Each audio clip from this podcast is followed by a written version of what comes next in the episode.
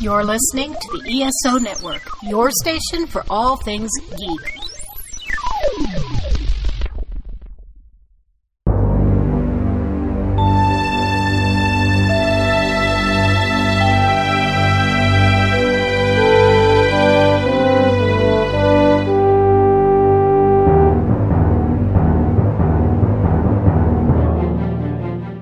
Back to Earth Station Trek, a show where we trek from the early days on NBC to the future on Paramount Plus and everywhere in between. I'm Charles Kelso, and it's my privilege to introduce the Earth Station Trek crew Keith Johnson, How's it going, folks?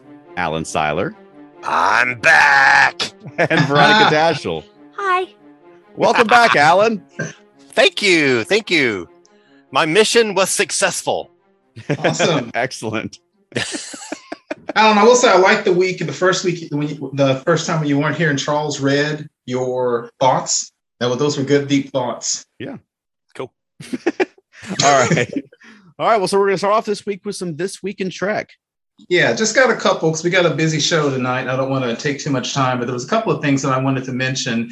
For um, Alan, one thing I mentioned to the guys last two weeks, it was pretty much everybody who died. So I'm going to try not to do any. Well, heck, I think I got one death.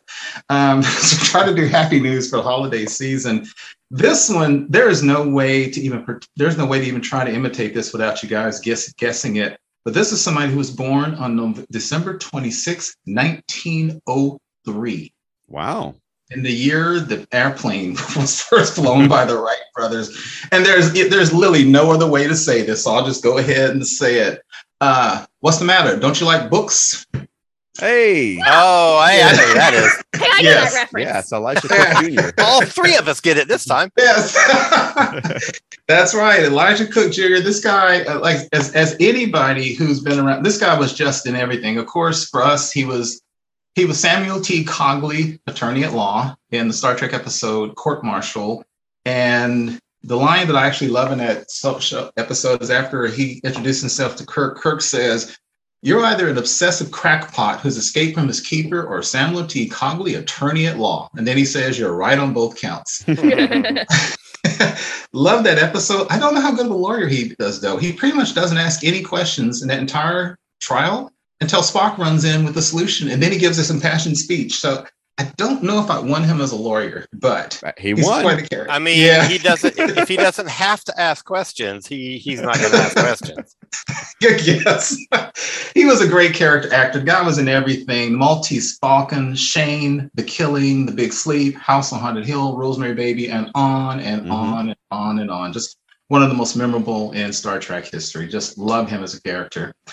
Uh, moving on real quickly, December 27th, 1973, and I cannot do an impersonation because I don't have a good one, but that was the birth date of one born as Wilson Echeverria, aka Wilson Cruz, 1973. Awesome. Yay, Yeah. Wilson Cruz. Dr. Culber on um, Discovery, who Yeah. we've been talking about the last couple of weeks now, and we're liking him more and more every week as he's becoming uh, ship's counselor. Mhm. Yeah, it's giving him more to do, and we really like his presence and his calm and his strength. I think that's a great, great role for him in addition to being a medical doctor. Yeah, absolutely.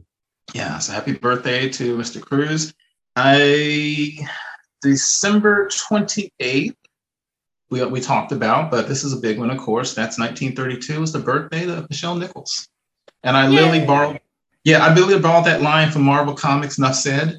I mean, what do I need to say about Nichelle Nichols? We had a whole episode on that. Yeah, We sure did. yeah, yeah. absolute pioneer. Unfortunately, she's having some kind of rough times in her life now, dealing with, I know, it was it dementia, right? She was diagnosed with dementia, and there's continuing to be all kinds of guardianship battles with her Mhm. family and keep her and stuff like that. And I just I hope things settle down for her because she's been so inspirational to so many people. throughout Yeah, absolutely. just fascinating. And one last one that I did want to mention on December 30th, 1932, also was the birthday of one John D.F. Black. Nice. Charles, you may recognize. Yeah, I know who John D.F. Black is. Yeah. Veronica, any idea? No. You'll probably say the character's name. I'll be like, Okay. Yeah, he wasn't an actor. Yeah, not an actor. He was See, one, then I really won't know it. No. he was one of those background things. And one of these days we could do a show just on all the people not named Roddenberry who made Star Trek what it was in the origins. He was actually one of the he was an executive story consultant and associate producer. He basically is one of those people who laid the skin on the skeleton of Star Trek that Mhm. Gene Roddenberry created. Um, he has one major writing credit. He wrote The Naked Time. Naked Time. Oh my God. I cannot believe you did it again. I That's know. so funny. This- That's a Texan. That's a Texan accent there. he wrote the naked, naked time, which is got me every time, Alan. Naked time. I love it. naked time. One of the best. He also, unfortunately, wrote well wrote the outlines of the Naked Now, which is the Yeah. TNG copy, Yeah. which is not a good episode. Oh, it's not that bad. Yeah, um, good then he wrote Okay. Yeah, good point.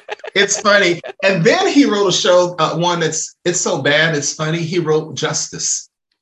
For those who may not remember, it's the episode where they go down to a planet where every week the law changes. If you do the slightest infraction, you get killed. And Wesley gets killed because he crushed the flower garden. Um, and it's one where basically it's basically where all the half naked people run around in this show.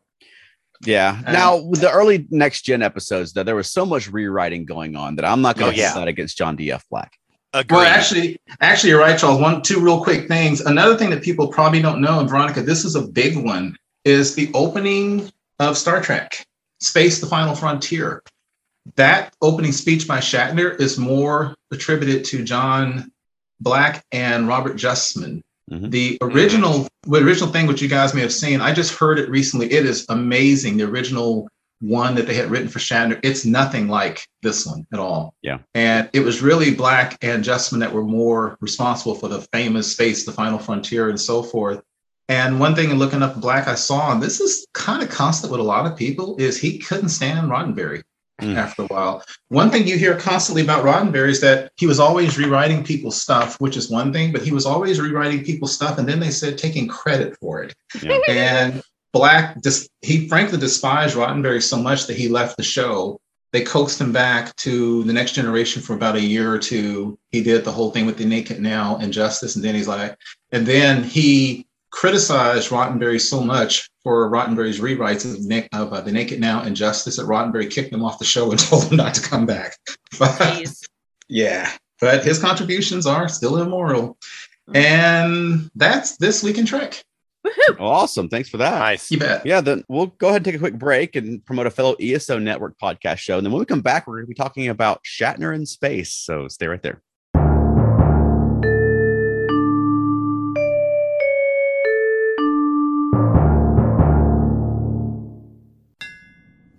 Hello there. I can see you have great taste in podcasts. Keep your discerning streak going with the Soul Forge podcast. No topic is off limits on the Soul Forge.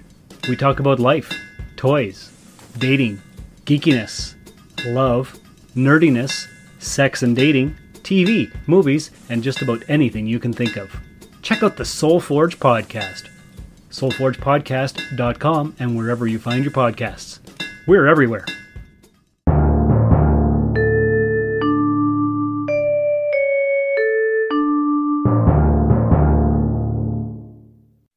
Okay, so this week we're talking about the new Amazon Prime documentary, Shatner in Space, that's chronicling William Shatner's journey into outer space. And I know, Keith, you had a lot of thoughts about this. yeah, I uh, I was a little cynical when I first started. Not not that I had a problem with it, but it started off with Shatner in space, and it was showing Shatner, it was showing Jeff Bezos, and I thought, oh man, this is an Amazon commercial. It's a Yeah. you know, it's, a it's a product thing for Jeff Bezos.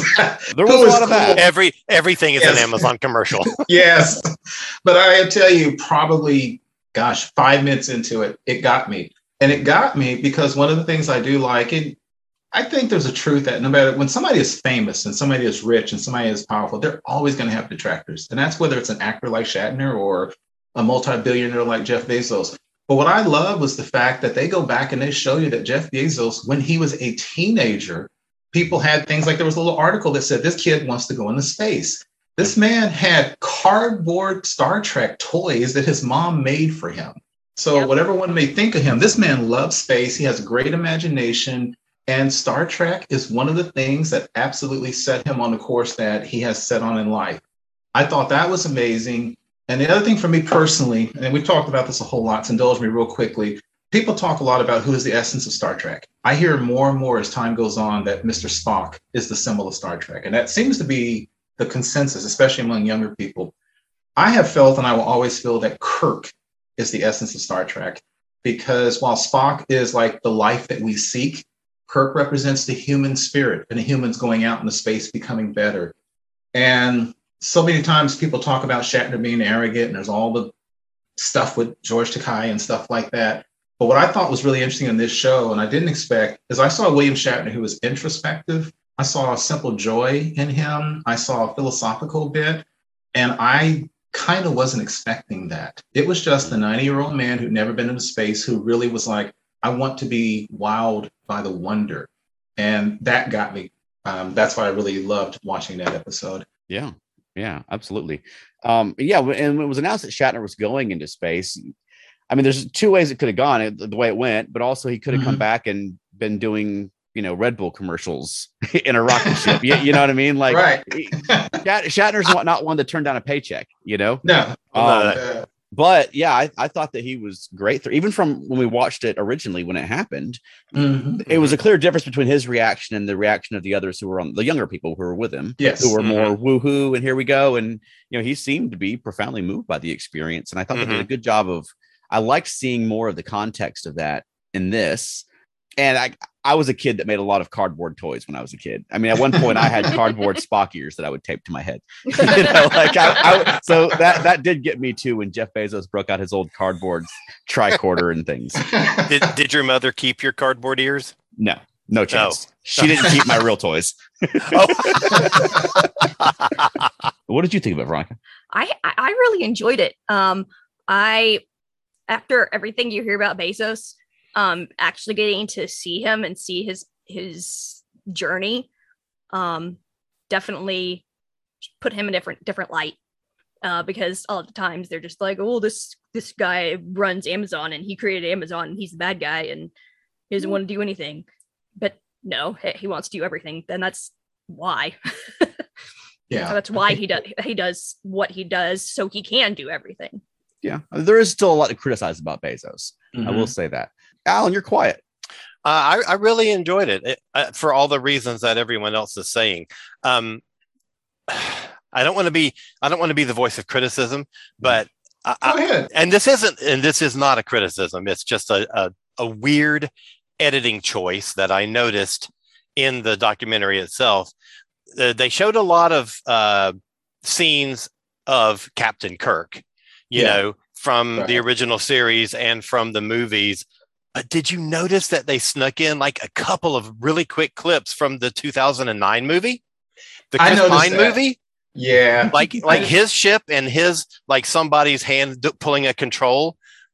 That was so I, strange. I noticed that too, and I didn't yeah. know why. I actually made that and I know like why they don't know the Pine? difference. Maybe. Yeah. That, that's very true. When when people put those things together, they really, really don't know. Right. Oh yeah, right. So they don't yeah. they don't know what they're doing. right. right.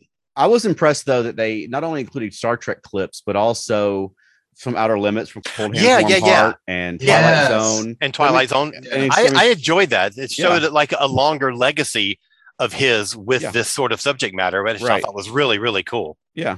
It also sort of remind me, and there's there's so many people now who are, tra- who Trek fans who have never seen the original series, and I watch it a lot when you see those pics, it also reminds me of, you know, frankly, how incredibly handsome Shatner was. He was a handsome, dashing Captain uh, Kirk, an actor. Yeah. yeah. And man, I mean, talk yeah. about iconic. Yeah, right. I mean, boy, did he just he just filled that role. And it was funny. I was thinking probably the only captain, male captain, the only male captain I think who holds that kind of presence now, close to the way Shatner was, is probably going to be Anson mm-hmm. as uh, Captain Pike. He's also Agreed just a good looking guy whose presence just and, and, Jeffrey Hunter I think had it too, but he was more low key of an actor than uh, Shatner was. Yeah. Now, if you're talking looks, I'll give it to you. If you're talking presence, that's a whole different mm-hmm. matter, and you can't yeah. do that without talking about Avery Brooks.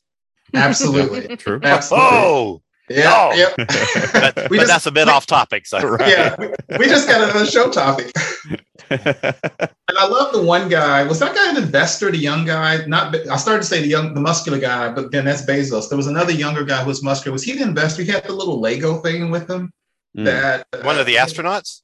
Yeah, he's one of the yeah. astronauts. He had the little Lego toy. He carried it with him. I thought it was just so cool to think back that all these people were just yeah. kids one point goofing around with Lego toys and dreaming about going into space and now doing right. everything they can to make that a reality. What's funny is Shatner is 100% aware of his position mm-hmm. because he yeah. said at one point, every person around this project was inspired by, well, he said him, but by Star Trek. Yeah. I mean, and you know that's true.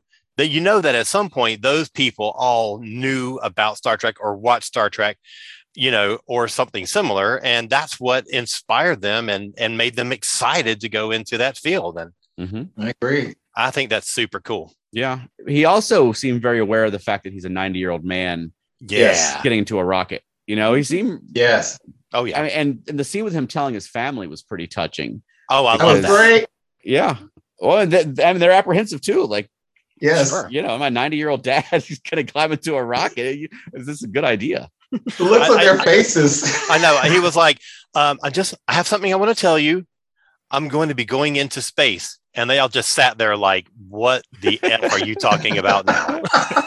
so do you think they're like a lot uh, of crazy stuff there, man? But uh oh, dad, dad's finally gone. yeah. He's beaming up. We gotta call somebody. and I, I like to see humanity in people who play larger than life heroes because one of his daughters said, "Are you scared?" and he said, "Yes." Oh yeah.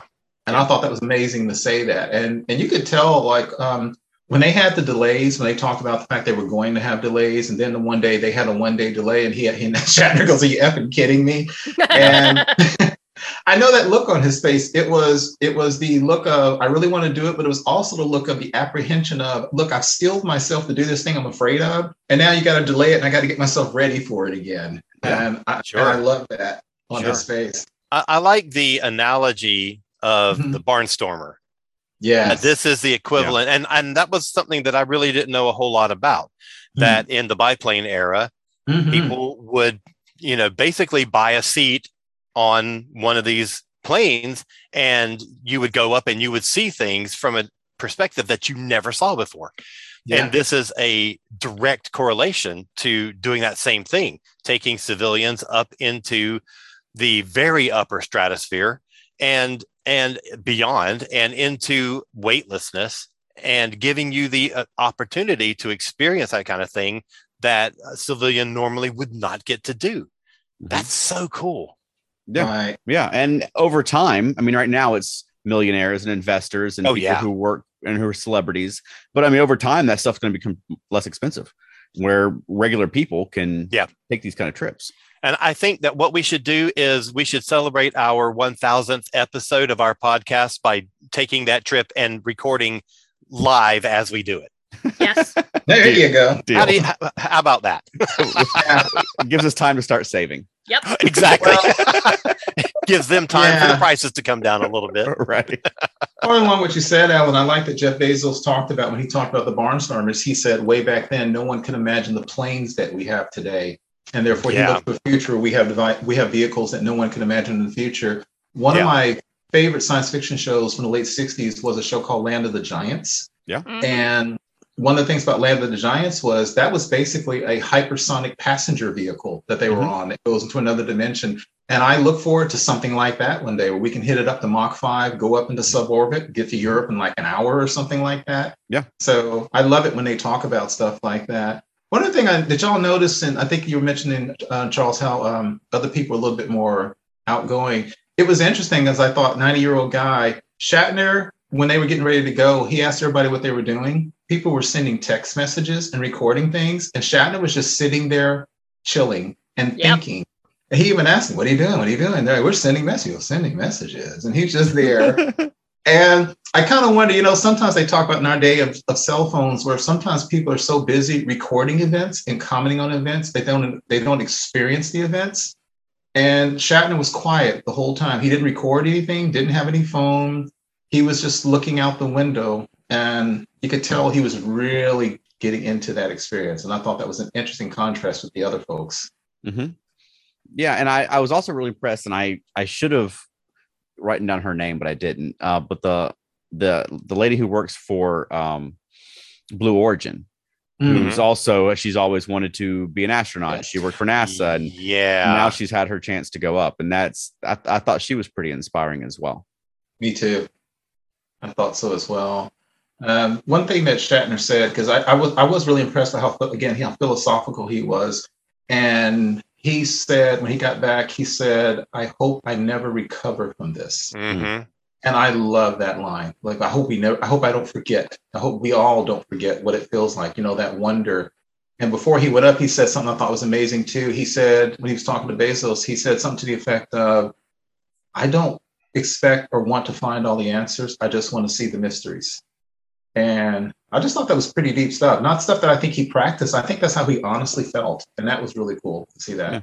I think it's really neat that in the past year that we've been doing this show, mm-hmm. that we have gotten to uh, you know, kind of break away from our Star Trek framework ever so slightly by doing talking about new documentaries. First, about Nichelle Nichols and her yes. role in the space program, mm-hmm. and then Shatner having this experience of actually going into space. And I think that is so cool that we've gotten to cover both of those things from two really eh, remarkable people.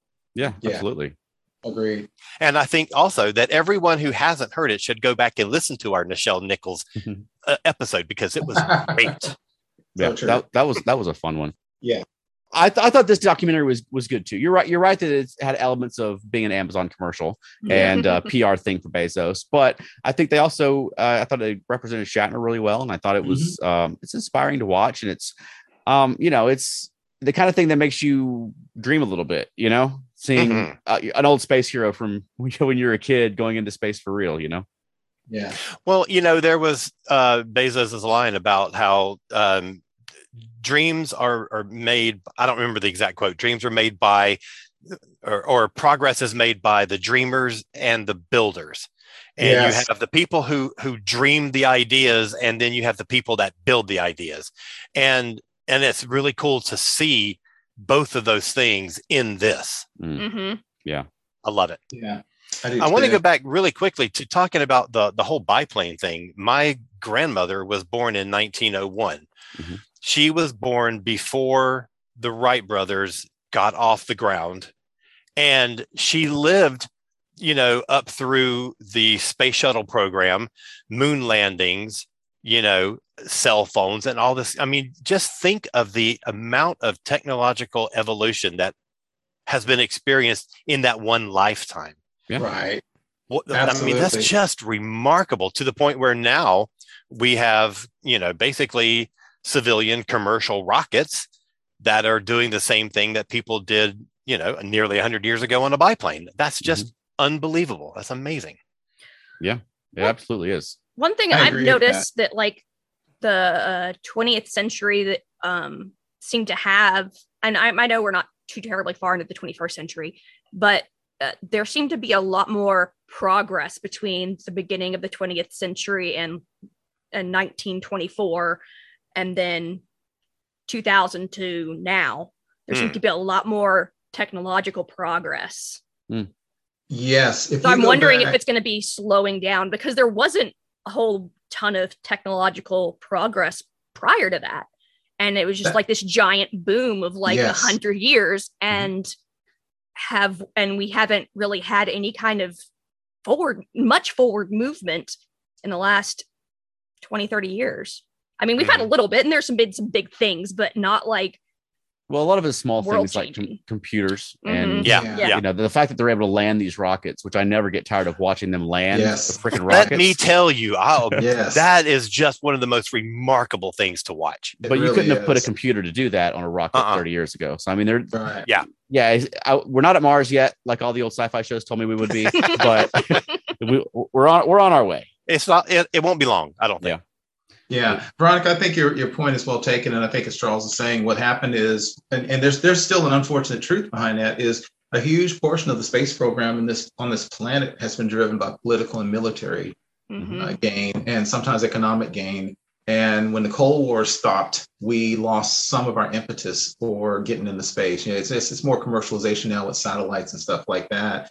And also, as Charles is mentioning, now it's we're much more of an information technology. Mm-hmm. And I wish we would get back to that because I'm like you, Charles. When I was a kid, I had a poster in my bedroom. I'll never forget. It was one of those awesome lunar colonies with a big glass dome on it. I had the 2001 rotating space shuttle, I mean, space mm-hmm. station, and yeah. I just knew we were going to be there.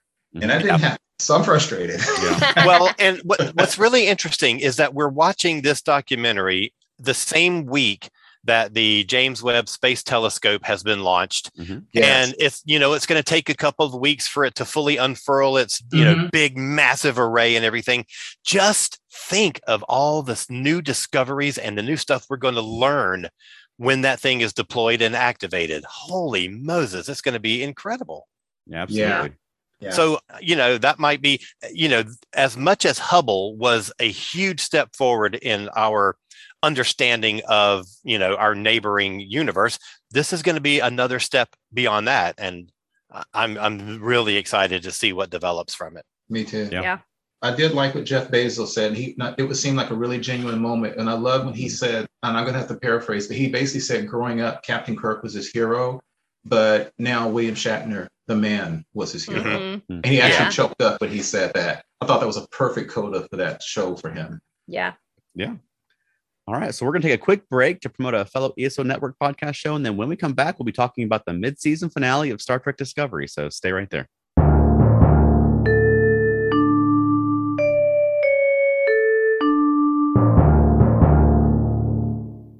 Hello, I am the monster of the Monster Sci Fi Show. You may be confused, but I am the superior version of the monster, and not just some variant. Much like me, this podcast is burdened with glorious purpose. I'm here to say this podcast delivers timely sci-fi and pop culture news plus movie and TV commentary reviews. In the end, is this not simpler? Subscribe to the Monster Sci-Fi Show. It's sci-fi.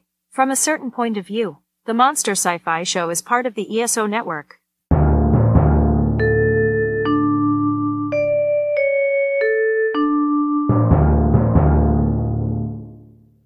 I will not provide a spoiler warning. so you're being so Yeah.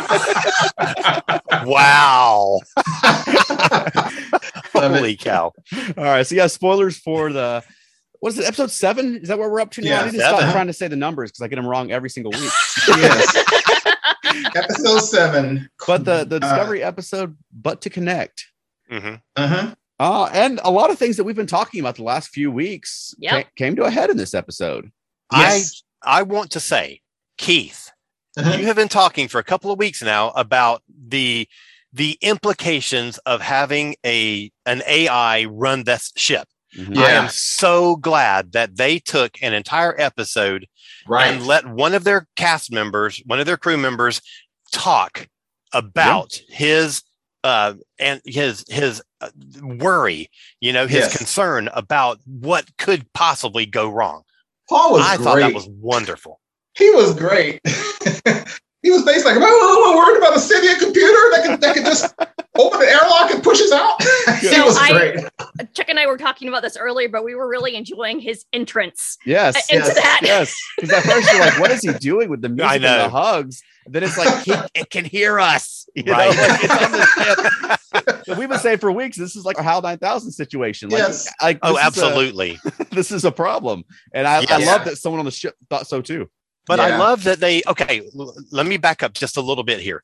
Um, in most of the episodes we've had this season, every episode has had three, most of them four storylines going on through the episode. Mm-hmm. Right. Uh, this one had two. Yeah. That meant that you got to have a lot more time spent on each one of those things. Mm-hmm. Yes. And I really, really appreciate the fact that they didn't kind of gloss over this issue, that they spent time discussing it and debating it from different perspectives. Yeah. Yeah. And I thought it was wonderful. It didn't feel like an A story and a B story. It felt like two A stories that yes. were shortened. Absolutely. Absolutely. Yeah. Agreed. I had in my notes, Alan, uh, based on what you're saying, I had in my notes this was the sing- this was the most competently written and cohesive story in the entire mm-hmm. series. Yeah. Wow. Wow. Yeah. That's saying it, something.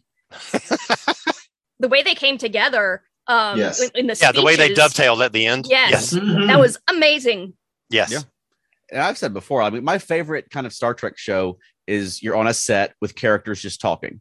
And then Mhm. that's, you know, boiling Star Trek down to its essentials is can you tell a good sci fi story with just like it's a stage play? Like you're in, Yeah. uh, in a room. And that's basically, they had two of those going on in this episode. And that's not something you get a whole lot of in modern Trek no. Yeah. because Very the budget is so big they can do anything they want and they Yeah. do. Right. They But this don't ever time, this time they right. use the budget for awesome aliens and a real That's true. Ferengi. Well, okay. Yeah. Well, There was a real Yeah. Ferengi. okay. there was uh, uh, kind of going along with what everybody is saying. I've been, and I, Alan, I was telling the guys, I'm, lis- I'm listening to, I listen to, uh, you know, I listen to a lot of podcasts. And I listen to an old school Star Trek podcast where every week um, the original series is discussed. And without trying, because I don't want to be that person, but without trying, I find myself comparing new Trek to the old Trek. and I think I still feel that overall in dramatic ability and maturity and skill, the original series is the best there ever was. And some of that was just how television was written back then. Yeah. But yeah, tonight's show was closer Mhm. than any I've ever saw. Because you're right, Veronica. It did not feel like A story, B story. And Alan, for the first time in weeks, I don't know how you feel about this. The confessionals and the monologues worked. I didn't Yes. sit there and go, "Oh God, they did it again." Everything Because there sense. wasn't a giant crisis where the world Exactly. was ending Yeah, around. yeah, they weren't plummeting Exactly. into an atmosphere or something. Exactly. yeah. But I, I love too that I mean you you've got the the sci-fi stories going on in both episodes, Yes. on both Mhm. the storylines, right? But then you've also got the character stories going on in those episodes and those in those Mhm. storylines. But then also um, a lot of analogy or um, you know metaphor for modern social issues going on as well. Yes. That I thought was was Mhm. the way they wove Zora in with sort of Gray and Adira's story Mhm. Yeah. um, about and y- Stamets is sort of the older guy who can't bring himself to accept this life form for what she is and what she wants to be, you know, and they're having to sort of drag him along and and make him understand. And in the story, it's from a sci-fi perspective, but uh, Mhm. you know they they've tied it in for a few weeks now with Zora and Gray. And I Yeah. thought that it was, it was done really well here, and it's a way sort of that he's he, his attitude was that the young people don't understand. You weren't you weren't there back when we fought Control Mhm. you Yeah. you don't you don't have the perspective that I have. Whereas they're Yeah. like, no, you're you're off base. You know, the But, yeah. but he has a point. true. Heck Yes. yes. I mean, you Heck yes. cannot ignore his perspective on that either, because his perspective is based on an actual thing that almost killed everything. Yeah. right. So you know, Oh yeah. you can't just you can't just walk away from that. No, the best debates are. I mean, we're we're both sides Yes. make really good points. Exactly. yes. Exactly. Um, one thing I've said several weeks in a row is I do not like to be that guy who says this is Star Trek. I hate. I don't like doing it because Star Trek covers a lot. well, then don't do it. but but again, based on what y'all are saying and Charles, what you're saying, I did say this felt like Star Trek because I I pride myself on being ultra liberal, and I'm sitting there, but I'm thinking, I'm sorry, I'm like I don't know if I get rid of that failsafe device, but then if Zora is sentient. It's like if Charles got on my nerve, do I want to have a button that could kill him with a push of a button? That's not fair. Would I do it with a human Gosh. being? So should I do it with a computer? Because she's Right. like data, she's fully sentient. But Yeah. I am still sitting there going, even if she's a good person, just take a regular human. That'd be like getting a, I don't know, a five-year-old and putting them in the military. She's still gonna have to grow. She's, she still may freak out sometimes. She so, but then you shouldn't have a fail-safe if she's sentient, right? So what do you do? Just watch her?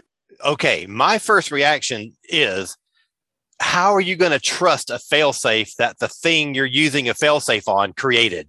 I wrote that note, And Alan. then and then at the end of the failsafe, you know, plot, it's like, oh, I can't deactivate the failsafe because how Yes. why would a failsafe be usable if the person that created it can deactivate it? I'm like, how can you not deactivate it? Alan, you, Flippin' made it. Alan, you It- and it I just- would that didn't make any sense. Alan, you and I would have been the guys that Gray and Adira were yelling at because I was feeling the same way. I know people to this day who honestly believe that all the intelligent speakers, like the Amazon Echo and the Google Home, they honestly believe that when you mute them and they show that red ring, they're just fooling you. They're still Nope. listening to you. And I and I thought the same thing about the failsafe. Like, well, she made the failsafe, so she go, here you go, this will kill me. Yeah. Uh-huh, right, sure it will. My thought was, well, could she make a failsafe that just takes away her control of the ship without Yes. deleting her? Right. Yes. You know, because like a, a crewman, you can relieve of duty. Yep. and can find the quarters. Yes. Exactly. Okay. I Right. thought it was a, a bit much that the argument went to the extreme of, so what you're saying is you're going to kill her? Yeah. Well, Yeah. I yeah, mean, true. come on. It, But it, it, it- but it's a Star Trek morality play. oh, I know it you is, know, I they're they're not they're not often subtle. well, that's true. But they have a time limit too, so they can't work on That's true. subtlety. Did anybody else get shades of the motion picture when they were looking at her memory? It was almost like flying through the Oh. mind of V'ger. I didn't think that. No. No. Yeah.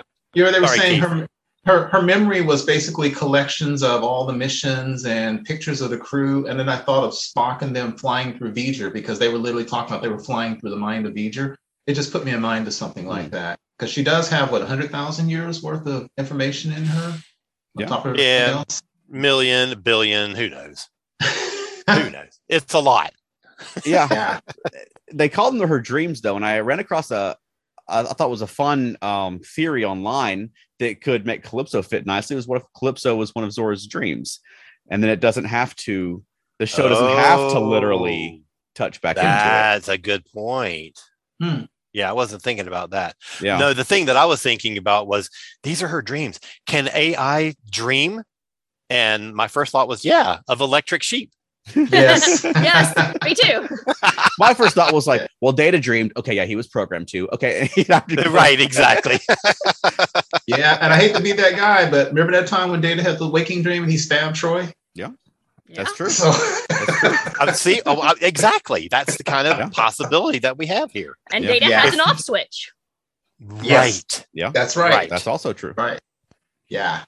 Interesting. But I, I am glad, as you said, I'm glad they at least started dealing with it. I still think there's a lot to be concerned about with Zora. Of, of course there is. There is. Of course there is. Yeah. Um, before we leave this part and go to the other storyline, um, I want to talk about uh, the ending of well, uh, the ending of the Adira and Gray storyline. Adira is sticking around, but Gray is gone. Yeah. Yeah. Spoiler alert is is is basically leaving the ship. So that's Yeah. that's Tilly and Gray gone. And Do non, we- and I mean, Well, yeah, well, we're going to talk about that Okay. a sec- at, at the end when we Yeah. talk about the second half of the season. right. But um, I'm just talking about in the last couple of weeks. Mm. So, do we think Gray might be moving toward the Starfleet Academy show that we think Tilly is going to be doing? I hope so because what it seems like Huh. is if they don't know what to do with the character, they go off the ship. Huh. And you know, I, I would love it if that happened. But what I mean, right now, Gray's going to Trill. Yeah. Yes, To, to yes. train Yeah. there. Right. Basically retrain because wasn't he already trained and that's why he had a symbiote? Uh, he, well, he was to train to be a guardian, Mm. Right. to the guys that take care of the symbiotes Mm. and Yes. sort of of Okay. Trill legacy, And uh, which sounds they- like a boring job. Gray, Yeah. you don't want to guard the Right. pond. yeah, the I think. Gray's gonna lear- learn some things. Be like, He's, he's a lifeguard. Aren't the Guardians the one? Aren't the Guardians the one where they have the special guardian who can bring out the, the buried Trill personalities and put them in other people's bodies for a while? Like that. that Maybe. remember that DS9 facets. episode? Yeah. Yeah, I don't remember if that was a guardian or if it wasn't. I don't know but- that they had yeah. that word for it, but that's probably the same thing. Right. I um here's the thing we talked about before. I read I spent 30 solid minutes one night reading about what happened to Mary Wiseman and it's literally every theory on the planet. There was everything from their rotating them in and out because of COVID and all this other kind of stuff. Do we know if both she and the character who plays Gray are literally gone, or is it just one of those where they're saying they're coming back after a while, but they, we don't know why? I still don't know why Mary Weiss, Mary Wiseman is kind of sort of out for a minute. I, I have no clue what's going You'll- on there. We'll just have to find Yeah, out when it no, when it nobody Yeah. does. no Yeah. exactly um, until they say or until Yeah. they launch a new show with her as the star Mm-hmm. then you know we don't know um but i, I never mind i was going to say something but i can't remember what it was well, moving on to the other storyline then, because yeah yeah uh, yeah like I thought this storyline was what you were talking about when you were talking about Keith predicting things, because because from the first episode of this season, Keith's been saying that he thinks they're moving towards a conflict between Burnham and Book, Mhm. and they got there Yeah, in this episode. yeah. So I'm always Well- wondering what Keith thought about that. okay I I'm disappointed because I well, but you know, at the same time, Star Trek has never really had a stable couple other than well, Keiko and Miles O'Brien. Mhm. Um, pretty yeah well, much that's it. true and I really hate to see Book and Burnham break uh, have this problem, but I think they'll get back together. It was one where you saw it coming, and part yeah. of me was like, it was kind of obvious, but it also makes sense given yeah. how they wrote it. So I'm going to ride oh, with absolutely. it you know, I'm going to ride with it and assume they'll find their way back to each other when it's all so. Yeah. So here's my prediction for what's going to happen with what book went off and did. He's going to realize the other guy is cuckoo for Cocoa Puffs and is going to stop him, and he's going to go to Burnham and be like, "You were right. This guy is crazy." Yes. Um, however, he built this thing, and now I can also have this ship that's do, does the spore drive. Yeah, that That's could be. Thought. Yeah, or or yeah. find out when they're you'll find out for sure before they detonate that oh yeah this is going to blow back and destroy their planet. And and like whoa you know like something like that where he's yeah. realized he's gotten into something he shouldn't. But i, I agree with what you said too keith is that i thought it mm-hmm. felt it grew very naturally out of their characters. Yeah. like you feel like those two characters have to do what they're doing based on right. the rest yes. of the season. Exactly. And i think i think the first part of the prediction comes from this is drama this mm-hmm. is how drama is built when right. you when you build a relationship like theirs and then you tear it apart that is how drama progresses so yes of course they were going to do something yeah. where those two characters have a falling out but it was a slow burn for the mm-hmm. fallout it burn oh i'm so clever um, that was unintentional but, um, good but it but it was it was it, the the path that they put them on makes so much sense. It does. You know, it, it, it was developed very well. I think mm-hmm. it wasn't like yeah. shoehorned in there like they do a lot of the no. that kind of stuff. Yeah. Like right, all exactly. of a sudden they're having this giant conflict for no apparent reason. Right. You you yeah. completely understand their points of view. You understand their motivations. Mm-hmm. They make absolute sense. And in a sense, they're both right. Yeah. Yes. That's that is the absolute beauty of good writing yep. when you can have opposing forces and you present them both as equally valid. Mm-hmm. mm-hmm. Yeah, that was worthy of Trek writing because, as you say, yeah. Alan, I thought the same thing. They're both right, and even like Veronica, you mentioned what's his face is cuckoo. you know, even those little things where you kind of think if some guy you just met literally just goes, "Oh yeah, I'm from another universe, and I want to get back, and I want to use the power supply." You probably, even if you disagree, like, "Hey, Michael, let me tell you something about this dude. He says he's from another universe, but he's not from that universe. He's from another universe." But then I guess you can kind of write that off because Book is basically still traumatized and bent on vengeance because he lost his whole planet. Also, he couldn't have been from the mirror universe because it's too far apart. Well, it's not the mirror universe, and he's not from I, there. I, I know, but that's yeah. when when yeah, Book said he, that I was like, obviously he's not. Yeah, Didn't Tarkus, we just do this? Yeah, but Tarkus said that he's from this universe, but he knows his buddy, who was also a scientist, knew of another universe where there was no uh-huh. war and no burn, and that's where uh-huh. he was uh-huh. trying to go. So that he considers that his home, but uh-huh. originated here in this universe.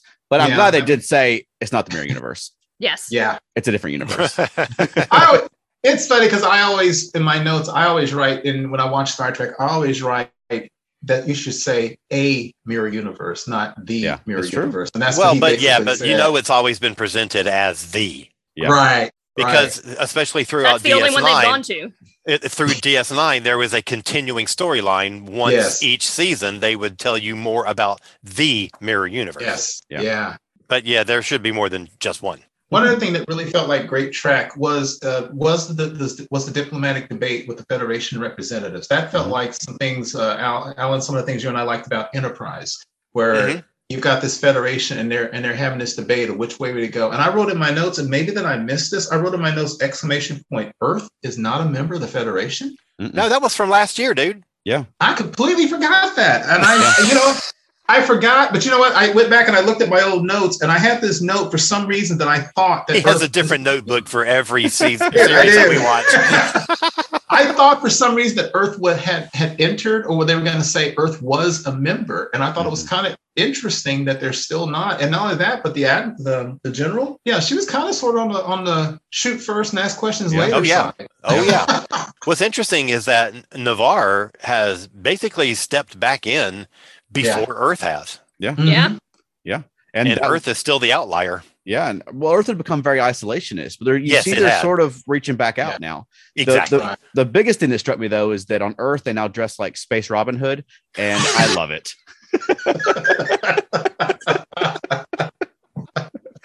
oh, that's funny. But I was genuinely surprised when they voted, and they voted Burnham's way. I really thought they were going to because Book made a great argument, and yes. I did too. It's always easier too. to convince a group of scared people to strike rather than try to reason. Mm-hmm. Yes. yes. So I thought it was going to go the other way, where Burnham was going to have to go rogue to try to make contact with the while the Federation was. But no, it was the other way around, and I was proud of the Federation that they did the right thing. Me and too. what's what's so by by a you know a, a short margin. Yeah. Um, but what i found it really interesting is that uh, and we talked about this before is that in this season we aren't seeing the rogue burnham you know? Yeah. and and they have now cast book in that role. Yeah. You even mentioned one. that. Yeah. And yeah. and so she's the one who's okay to put it in a in a negative way towing the line and mm-hmm. he's the one who is stepping out and taking an unsanctioned action that's true yeah. okay and i just want to say also that uh, while i loved this episode um it, it was kind of even keel throughout the whole thing. I loved the unfolding of the storyline, but there wasn't mm-hmm. any like change in pitch or anything. Mm-hmm. And I thought, okay, well, this is a nice episode, but I don't see it as a, you know, if you're going to have to I'm because I'm sure there wasn't in the the intent of doing a midseason. Right. It just seems like it was thrown at us, you know, mm-hmm. a midseason break. So if you had to pick something, you know, this doesn't seem like the strongest one until the end mm-hmm. when Book and Dude, uh, uh, crazy dude, go off on their rogue thing, and I was like, "Oh yes, this is this is the catalyst for the second half of the season." There's mm-hmm. so yes. much drama that's going to be built yeah. out of that moment, and I'm ready for it. The trailers for what's coming is great. Oh yeah. Yes. Yeah. And I, what I want to know is why didn't Burnham transport right onto his ship? Yeah, that's what I was wondering too. Unless there was a, I don't know, uh, force filled up and preventing yeah, it. I don't know. Yeah, it could be a force filled up. It could be that it was already in motion. Yeah. I like that he comes up with the in um, book goes that's a spore drive and he comes up with this really portable thing and he puts it on the counter on a console and it, it, merges into the ship with the mm-hmm. programmable data that, that was that was really interesting one other thing i want to say real quickly back on the council vote is there is a maturity in the series this year that this season i'm really appreciating because They've also done a really organic thing with the president Burnham. You just said that Michael, um, Alan, you said Michael's kind of toying the line.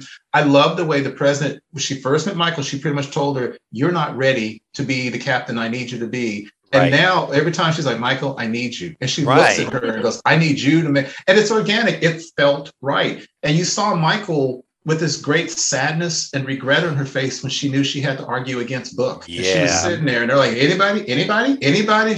She's like, I'll please, speak. Michael, please. Yeah, well, yeah, she's yeah. got to. She can't just not say anything. But yeah, exactly. she, she didn't exactly. do it gleefully, that's for sure. Yeah. No. no. Um, a real quick aside, because I don't want to forget about it and and and not address this. It's a tiny thing. It doesn't really add up to you know anything in the overall spectrum of this episode, but the really, really sweet little scene of Saru and T'Rina. Yes. Oh, oh. they're so it. cute. I love they it. are so cute. So, so if anyone hasn't watched the Ready Room yet, that's listening to this or that's talking to us right now, um, then then go watch it because Doug Jones has this little sweet tale of how that got started, and it wasn't a planned thing that the writers had. That's yep. even better. Yes. Lately, I have to watch this before I go to work. And I don't know when Ready Room drops, but it is not before I go to work. It's not the same time that that the episode goes out. So I haven't I don't ever get to see it before we watch our before mm-hmm. we record our episode. So I don't know. You know, you know, Veronica, things like that are the best. And and spoilers for folks who have not watched Deep Space Nine. But t- the two main love stories in Deep Space Nine were also not planned. Hmm. Um, Odo and Kira was not planned, but there was one episode where uh, Rene Auberjonois just gives this look when Kira's going off. I forget whichever one of those guys she was dating, and he gives this little look. It wasn't planned, and then the, the, the writers and the producers saw that and they said, "Hey, maybe we could do something with Odo and Kira." And also, Worf and Jadzia was not a planned love story but it was the episode when Worf first comes onto the station and Jadzia has convinced Kira to go do some like I don't know, Ren Fair thing, and they come out in middle age clothing, and Worf says, nice costume, or something like that. That scene is what the writers go, hey, maybe we can do a relationship between Worf and Jadzia. So hmm. unplanned, and they took advantage. And if that's the way it is with Saru, and the other lady, I think that's going to make it in some ways more organic. I love yeah. them together, and I yeah. never expected that. Yeah. Yeah. Well, I just want to say of your two examples, one of them worked incredibly well and the other one was awful. which, which is which, Alan? Oh, come on. It's, oh, come on.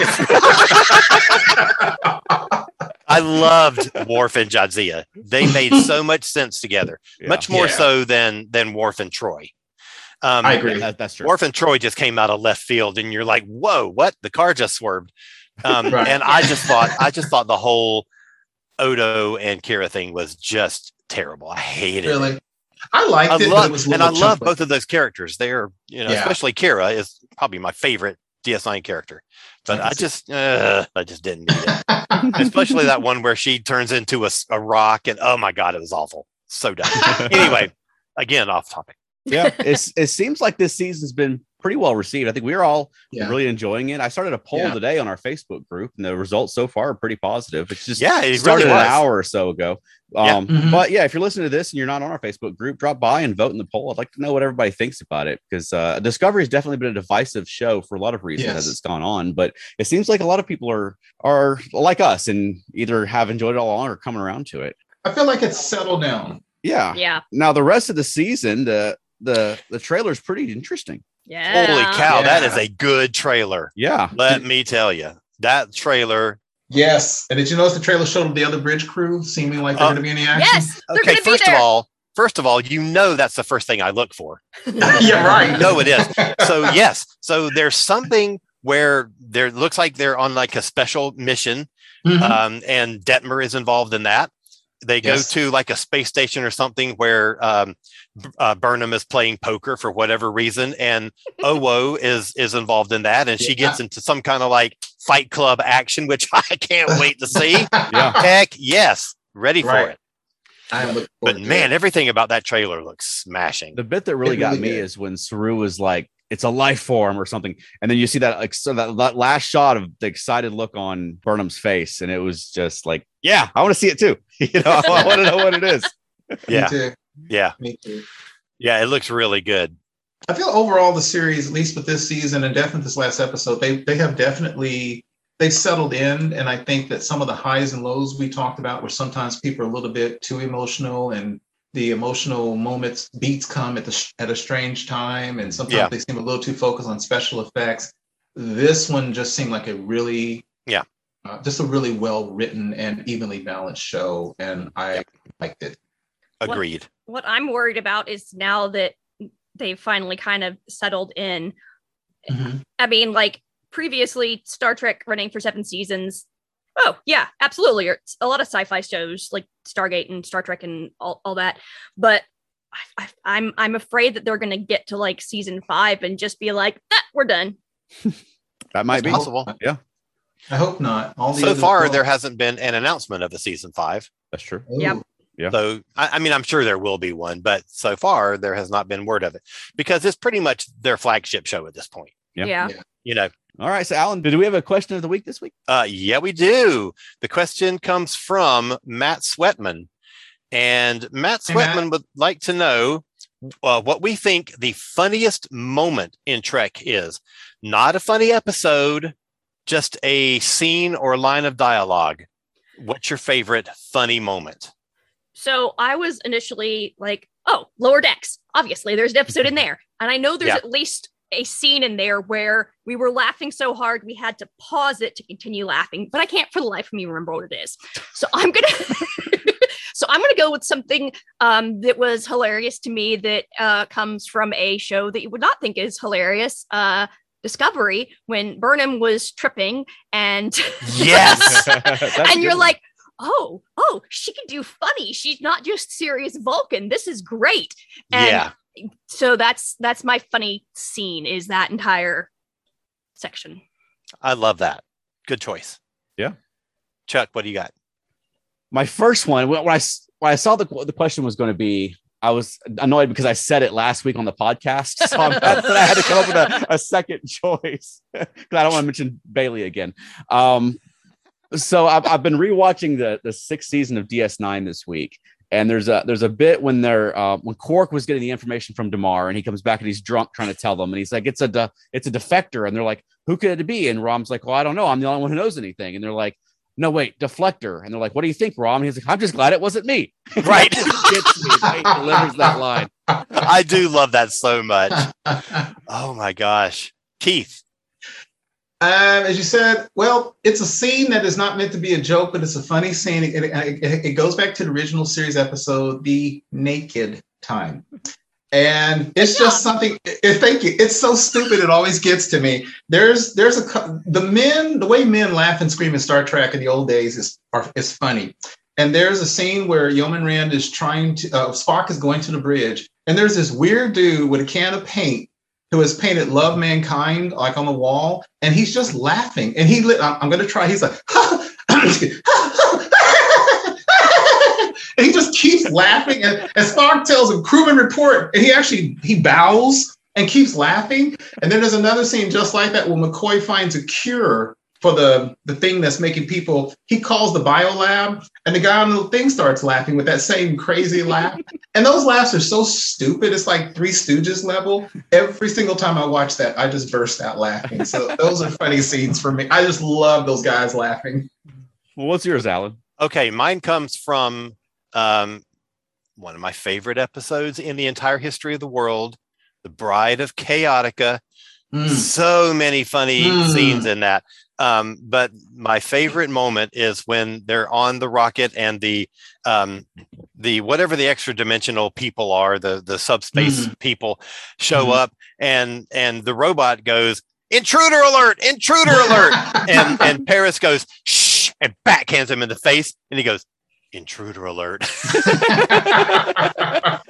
as he kind of sulks off with his feelings hurt. Uh, I just love that that that holo fantasy also lends itself to another one. It was the time when they brought Seven on, and you remember when he was coming toward her, mm-hmm. and she goes, "We are a Borg," and just this real dry delivery. Then she disarms them. That's a funny one too.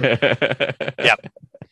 So thanks, Matt Sweatman, for yes. a great question. That was a lot of Good fun. If anybody else would like to send us a question of the week for us to answer on the air, you can email us at earthstationtrek at gmail.com, or you can reach out to us on our Facebook page. You can send us a message, or you can tag us in a post, and yeah. we will see it. So there we go.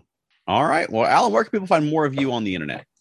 Well, I have a little um, publishing company called Kozmic Press, K O Z M I C Press.com find me on Facebook or Twitter, or my other podcast, which is Modern Musicology, which can be found on Podbean, Spotify, Apple, all those places. And how about you, Keith? You can find me on Twitter and on the ESO Network Facebook groups. And how about us, Veronica? FeltNerdy.com. And do you have a closing for us this week? Okay, so I had one that wasn't really all that funny. Um, but then sitting here um, on our shelf of all kinds of random uh, nerdy things, I found this Star Trek Next Generation classic quotes. So this kind of goes along with the question of the week. Cool. So, um, would you like to talk about what's bothering you, or would you like to break some more furniture? that was Troi to K'Ehleyr, right? Uh, to to Worf in what episode? It was Troi to Worf. Yeah. Oh. Gosh, I don't know. I was thinking K'Ehleyr because she broke a glass table when she showed up. Well, so the the the little book says Deanna to Worf in Birthright. So okay, who knows if it's ah, right or ah. not? I'm sure. Oh, it's well, right. Yeah, yeah, but that's not the first time. Basically, Troi had to talk to a Klingon about breaking furniture, so that's kind of interesting. Let's go and, break some furniture. And Veronica, your closing should have been, "I'm not going to give you a closing."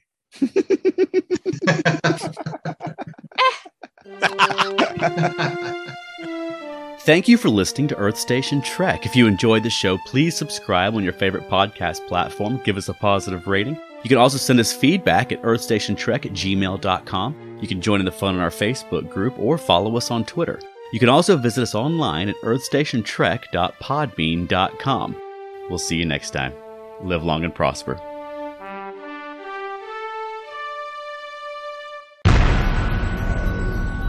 has been a broadcast of the ESO Network. Be part of the crew and help support our shows by donating to our ESO Patreon or by shopping at the TeePublic store, which can all be found at www.esonetwork.com.